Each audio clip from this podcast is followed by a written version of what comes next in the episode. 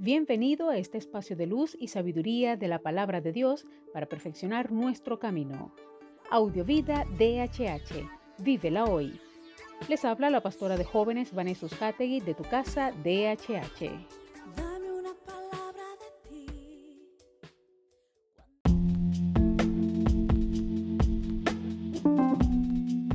El mensaje de hoy se titula Infantilismo espiritual. Primera de Corintios 3:1 dice, hermanos, no me fue posible entonces tratarles como a personas animadas por el espíritu, tuve que hacerlo como a personas inmaduras, como a cristianos en estado infantil, porque siguen siendo inmaduros, pues mientras haya entre ustedes envidias y rivalidades, ¿no es prueba de inmadurez y de que no han superado el nivel puramente humano?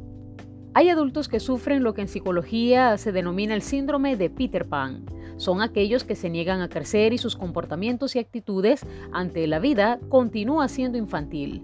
Todo parece indicar que también hay un síndrome similar entre los seguidores de Jesús, Pablo los denomina cristianos en estado infantil, aquellos que a pesar del tiempo que llevan en la fe, continúan comportándose con sus acciones, omisiones, motivaciones, valores, prioridades, entre otros, de una manera puramente inmadura.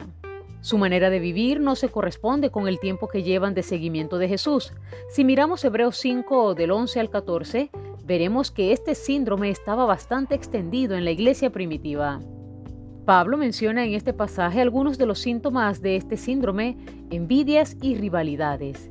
Pienso que estos son descriptivos pero no exhaustivos, es decir, que son algunas de las evidencias que acompañan la inmadurez espiritual, pero hay otros muchos.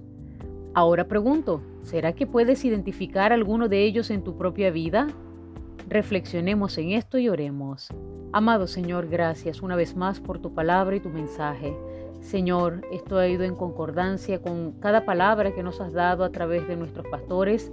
Permite que cada día podamos mostrar nuestra madurez, nuestro crecimiento y todo lo que hemos avanzado en ti. Perdónanos si en algún momento hemos actuado con inmadurez y hemos demostrado infantilismo. Señor, perdónanos. Ayúdanos a crecer, a avanzar y sobre todo a afianzar nuestra fe cada día más en ti. Te lo pedimos en el nombre de Jesús. Amén.